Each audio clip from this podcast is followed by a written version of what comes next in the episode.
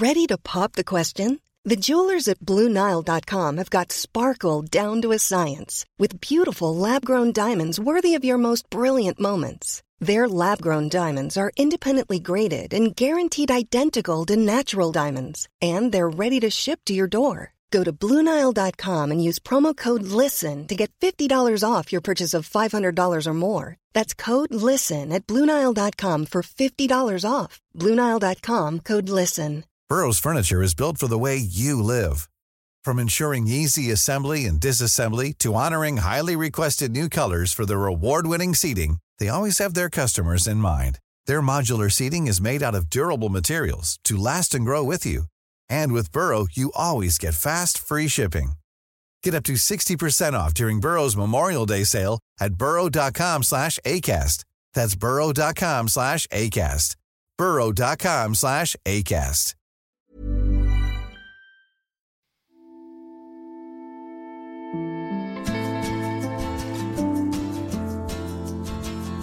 It's Tuesday, August 3rd. From the Recount and iHeartRadio, this is the News Items Podcast, bringing you analysis based on my newsletter, News Items.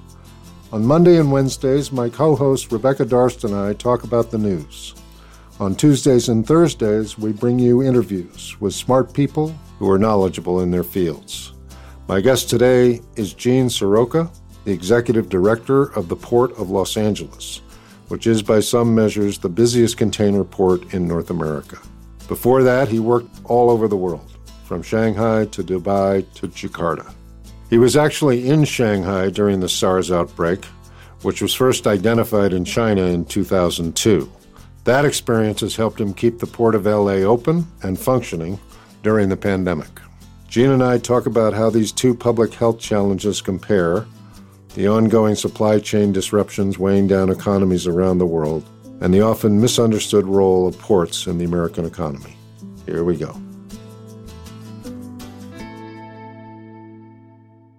Gene, thanks very much for doing the podcast today. We really appreciate your taking the time. Thanks, John. Good to be with you. So, the first question I always ask in these podcasts is the here to there question, which is you graduated from Crowder College in 1984. You're now the executive director of the Port of Los Angeles. How did you get from there to here? I guess is the the other way to put it. After Crowder, I attended the University of New Orleans, received an undergraduate degree in marketing, continued on to uh, earn my MBA from the same school. At that time, it was the height of the oil glut with a price per barrel of below ten dollars wow. and found it very difficult to find a job in and around the Crescent City. That city's economy was basically around energy, tourism, and uh, retail dining, entertainment, and it was tough. I found a really good headhunter who was on the uh, the fringe of the CBD. They had worked with American President Lines before, and I was lucky enough to get a couple of interviews with them. But the only reason I got the interviews was that my dad worked for American Airlines and I could fly to Cincinnati and Chicago free of charge. That's great. So it was uh, it was a tough go. And before the internet, we used to send out letters to companies asking for interviews along with our resumes. I think I saved somewhere in the neighborhood of 500 rejection letters. Really? Kind of a challenge, but nonetheless, getting into this industry has been, I think, really the California dream for me and being able to travel and live all over the world and now be at the nation's greatest and largest port is just a dream. So I wanted to ask you you were in China during the SARS outbreak. Tell us about that and what you learned from that experience. Yeah, I was overseas for about 11 years. Uh, I started off in Shanghai, worked there for about four years. I was the director of sales for American President lines, and pretty scary. Information was uh, coming out in dribs and drabs, and we were trying to figure out what best we could do for our employees and our colleagues to keep everybody safe and healthy. Uh, airborne disease, lung based. You found out pretty quickly that there could be tactile transmission. So we tried to uh, learn as much as we could on, on how we could protect ourselves. And if anything, it became economically daunting for most people because with a lot of trade tied to China, folks really didn't know how to react. I can remember at a time if I traveled to uh, the United States, there was a 30 day quarantine period. wow. with some nascent testing in place to see whether or not you had contracted the virus. Uh, we stayed on the ground, no domestic or international travel for the better part of eight to 10 months, as I recall, in the early 2000s. But what that did for me was allow me to have a perspective on what could be a certain outlook if we were ever faced with an airborne epidemic again. And we were with COVID 19. So early on, we took a, a, very cautionary route in shutting down all international travel in December of 2019. Save one bereavement trip, we canceled all domestic travel by the end of February in 2020. And we've assembled a leadership team here at the Port of Los Angeles that comes into the building every day to manage our business. But the great majority of our folks uh, telecommute and work from home. So we had a little bit of the ability to see around corners and into the future that gave us maybe an advantage on how to get the business running, but more importantly, how to give a level of confidence to our staff and colleagues on how to protect and prevent any dire health crisis. You said that you sort of began the pivot, if you will, in reaction to COVID uh, outbreak in December of 2019. That's well ahead of most people's timetables for yep, sure. We stopped uh, we stopped all international travel, knowing that the virus had started to really penetrate certain areas of China. Getting on long airplane rides didn't seem like a good thing either, so we decided to hunker down right here in Los Angeles.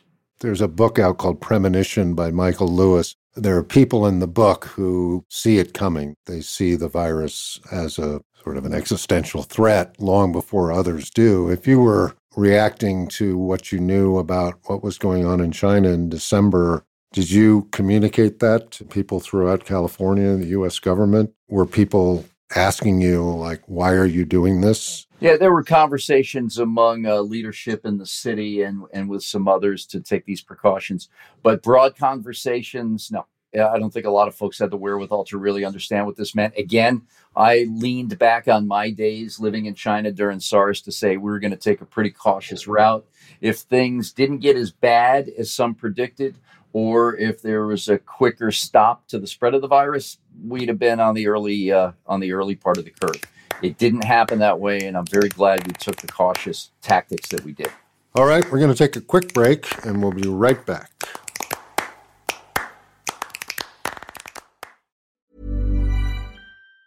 Even on a budget, quality is non-negotiable. That's why Quince is the place to score high-end essentials at 50 to 80% less than similar brands. Get your hands on buttery soft cashmere sweaters from just 60 bucks, Italian leather jackets, and so much more. And the best part about Quince, they exclusively partner with factories committed to safe, ethical, and responsible manufacturing. Elevate your style without the elevated price tag with Quince. Go to quince.com slash upgrade for free shipping and 365-day returns. Burrow's furniture is built for the way you live. From ensuring easy assembly and disassembly to honoring highly requested new colors for their award-winning seating, they always have their customers in mind. Their modular seating is made out of durable materials to last and grow with you. And with Burrow, you always get fast, free shipping. Get up to 60% off during Burrow's Memorial Day sale at burrow.com slash ACAST. That's burrow.com slash ACAST. burrow.com slash ACAST. Welcome back to the podcast. So the Port of LA is the busiest port in America. Prior to COVID, how much traffic and cargo did you manage and what happened during COVID? To take a step back, John, we, by definition of the U.S. Army Corps of Engineers and by legislation in the state of California, are a landlord port. We lease out our 7,500 acres of land and 43 miles of waterway to private sector companies that are in charge of moving all of this cargo. So we've got 27 terminals, 270 berths. Seven of those terminals are on the container side of our business, which is the bulk of the cargo that's moved here. So we rely heavily on those experts to be able to go out and earn business, bring capital, invest in equipment, technology, and human capital to be able to move all this cargo. And we've been uh, categorized as the largest port in the United States for the better part of 21 consecutive years. Uh, since 2014, we started to see a pretty steady ascent in earning more cargo volume, although we've struggled, uh, losing about 20% of our market share up to that point to ports on the East and Gulf Coast, as many importers and exporters have tried to diversify their usage of ports and go to a more what we call a four corners strategy across the United States to de risk any bottlenecks that may occur in the supply chain. But when mm-hmm. I came on in 14, we had a single minded approach to try to grow the business, which in turn means a growth and creation of jobs. So that seemed to align with a lot of people that have business in and around the port complex.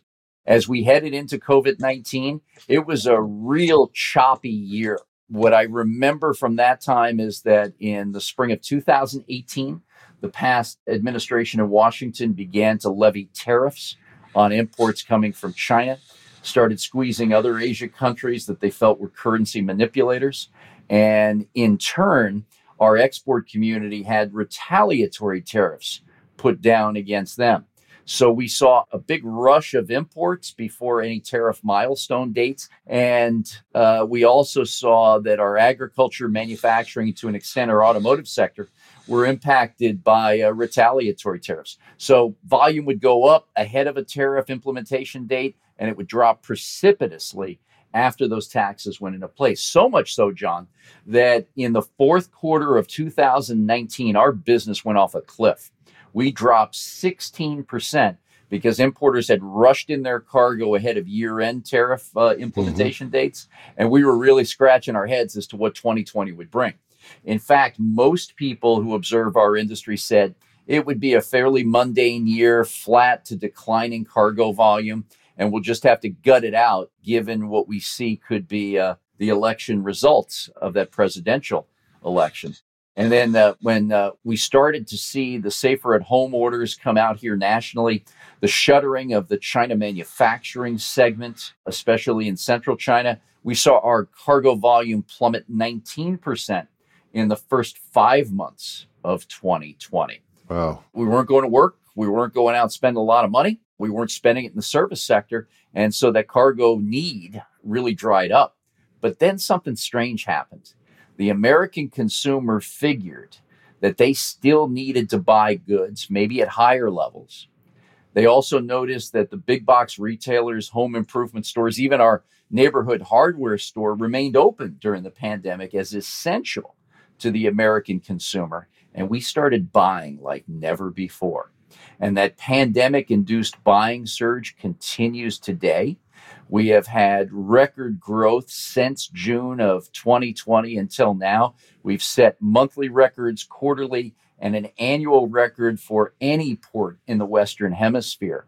So it's really been three years of ups and downs, twists and turns, but we've done a pretty good job, even though there are still areas like exports that need a tremendous amount of help.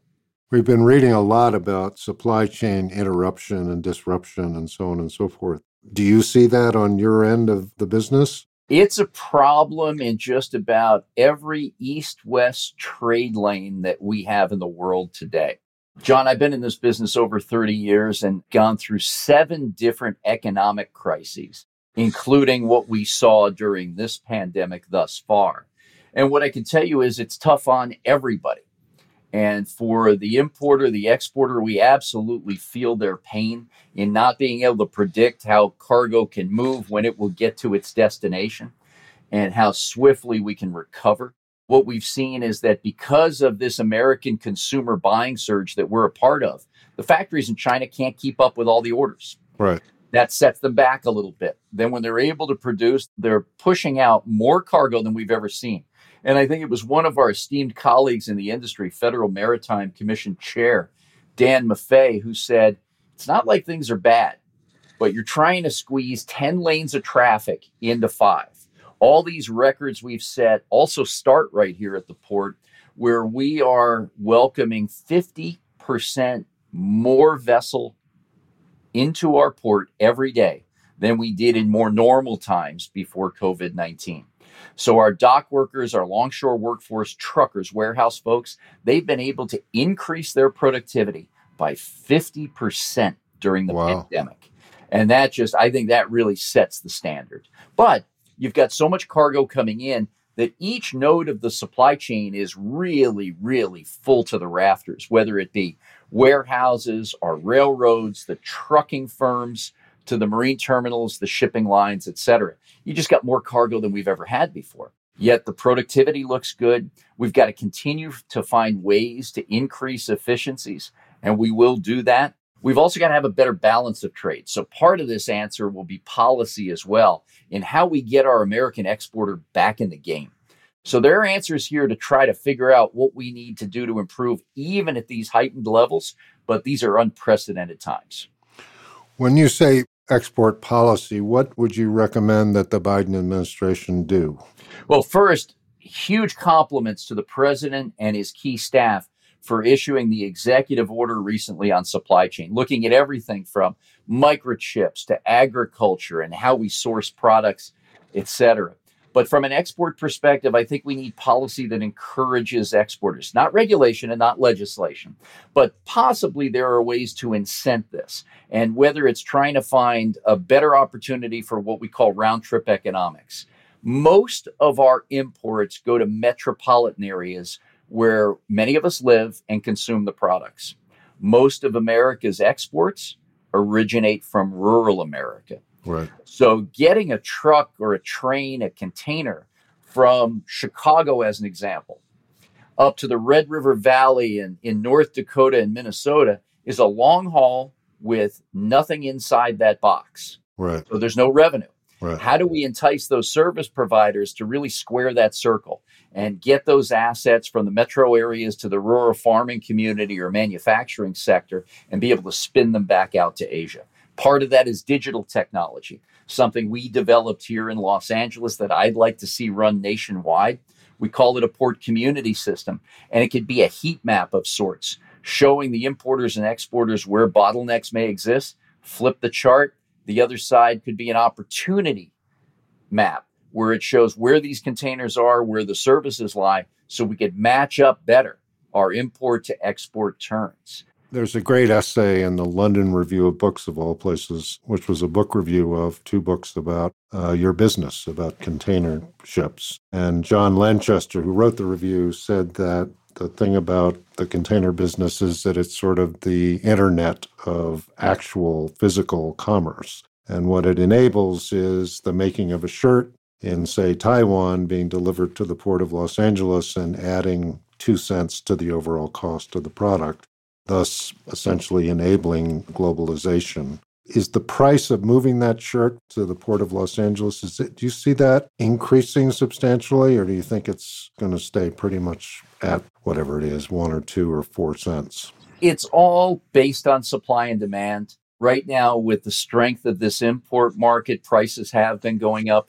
But please remember, about 95% of all importers here in the US contract annually with their service providers. So they have fairly stable rates, even though they might increase from contract to contract. The export numbers have looked pretty weak, as I've mentioned. So those prices, by comparison, are a lot lower, but they've also increased, again, based on the supply demand of the service providers' offerings. Still, for pennies on the dollar, you can ship a pair of really high quality basketball or track shoes, apparel into the United States for us to buy. So even with these price fluctuations, the American consumer should not see a tremendous uptick in prices, even though we're watching every day what inflation looks like to us across a wide basket of goods that we purchase every day. All right, we're going to take another quick break to hear from our sponsors. We'll be right back.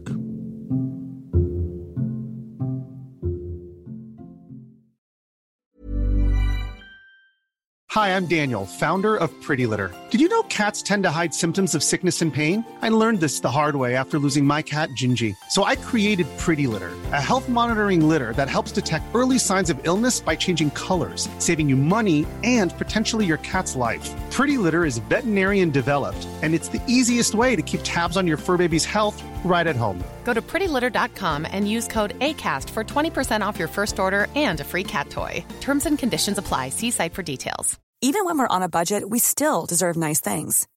Quince is a place to scoop up stunning high-end goods for 50 to 80% less than similar brands.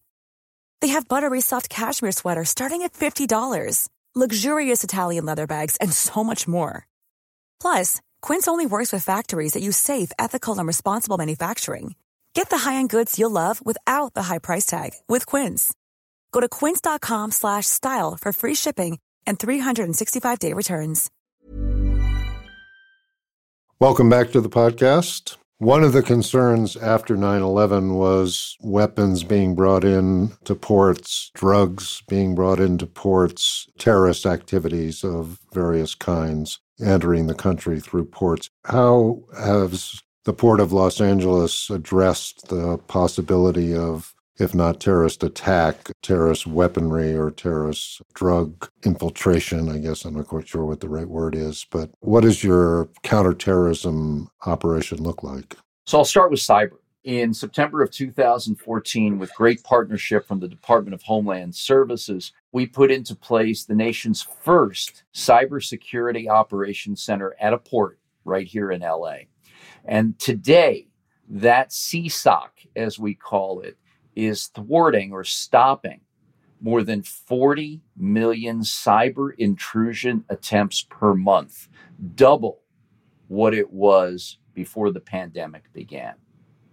With the success of that and the need to really spur even further dialogue with our private sector partners, we developed in the fourth quarter of 2020 the first ever Cyber Resilience Center. And it comes under the FBI's description of a neighborhood cyberhood watch program, which brings the public sector, like the Port of Los Angeles, together with its private sector partners to share information of what cyber threats may look like. If someone unfortunately has been impacted by a cyber intrusion attempt, that information can be shared across the port landscape so others can protect themselves from that particular type of definitioning all done under anonymous privilege to make sure that no one is taken advantage of. This information sharing seems to be the next level of protection on the cyber side.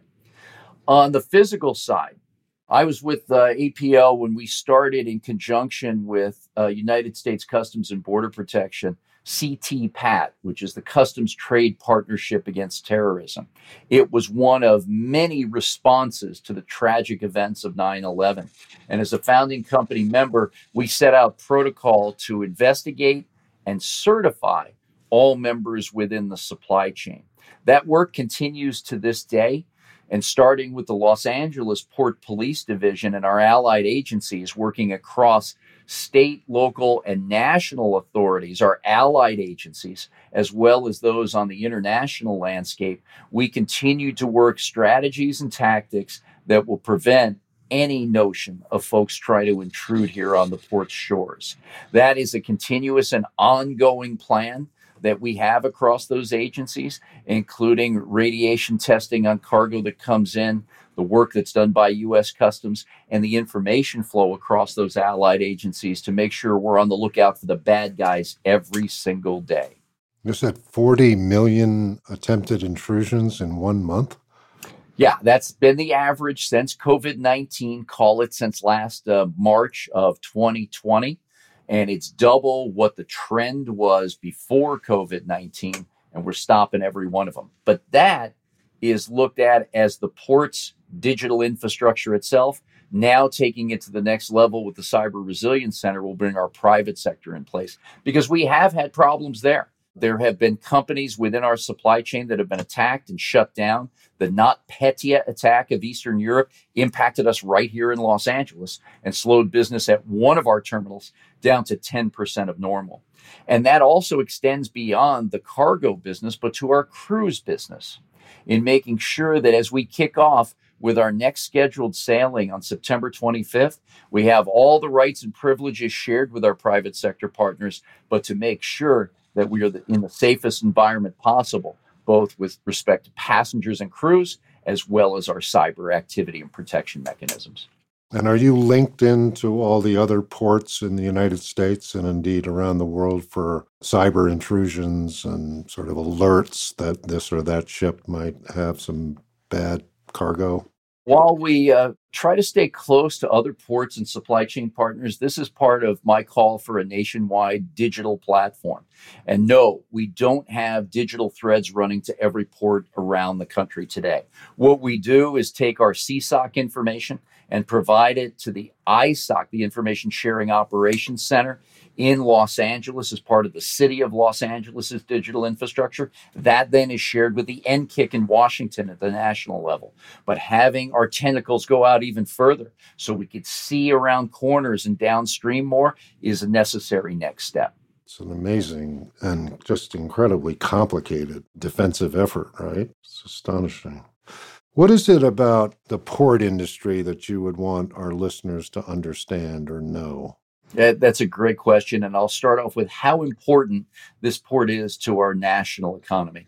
Uh, the cargo and passengers that traverse through the Port of Los Angeles reach each and every one of our nation's 435 congressional districts. It truly is a conversation of national significance. Secondly, it's the jobs that we create, produce, and sustain. One in nine jobs in the five counties Southern California region emanate from this port. More than a million paychecks every week go to people who do business with us, whether that be the manufacturing community, truck drivers, longshore members, warehouse folks, import export companies, logisticians, and others. And I think thirdly, it's the fact that we are a jobs multiplier. So it's about really self help of us investing in our own communities to how many jobs we create along this path of building development and ongoing commerce for the United States. All right, Gene. Well, thank you very, very much for joining us on the podcast today. It's fascinating the work that you do. How much longer do you think you're going to be doing it?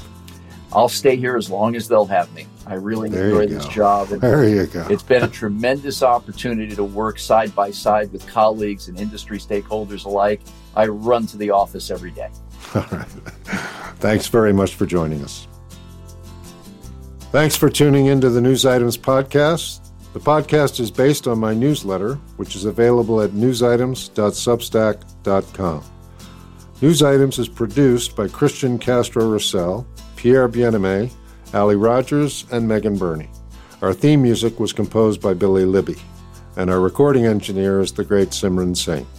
I'll be back tomorrow with my co host Rebecca Darst for a round of news items and analysis.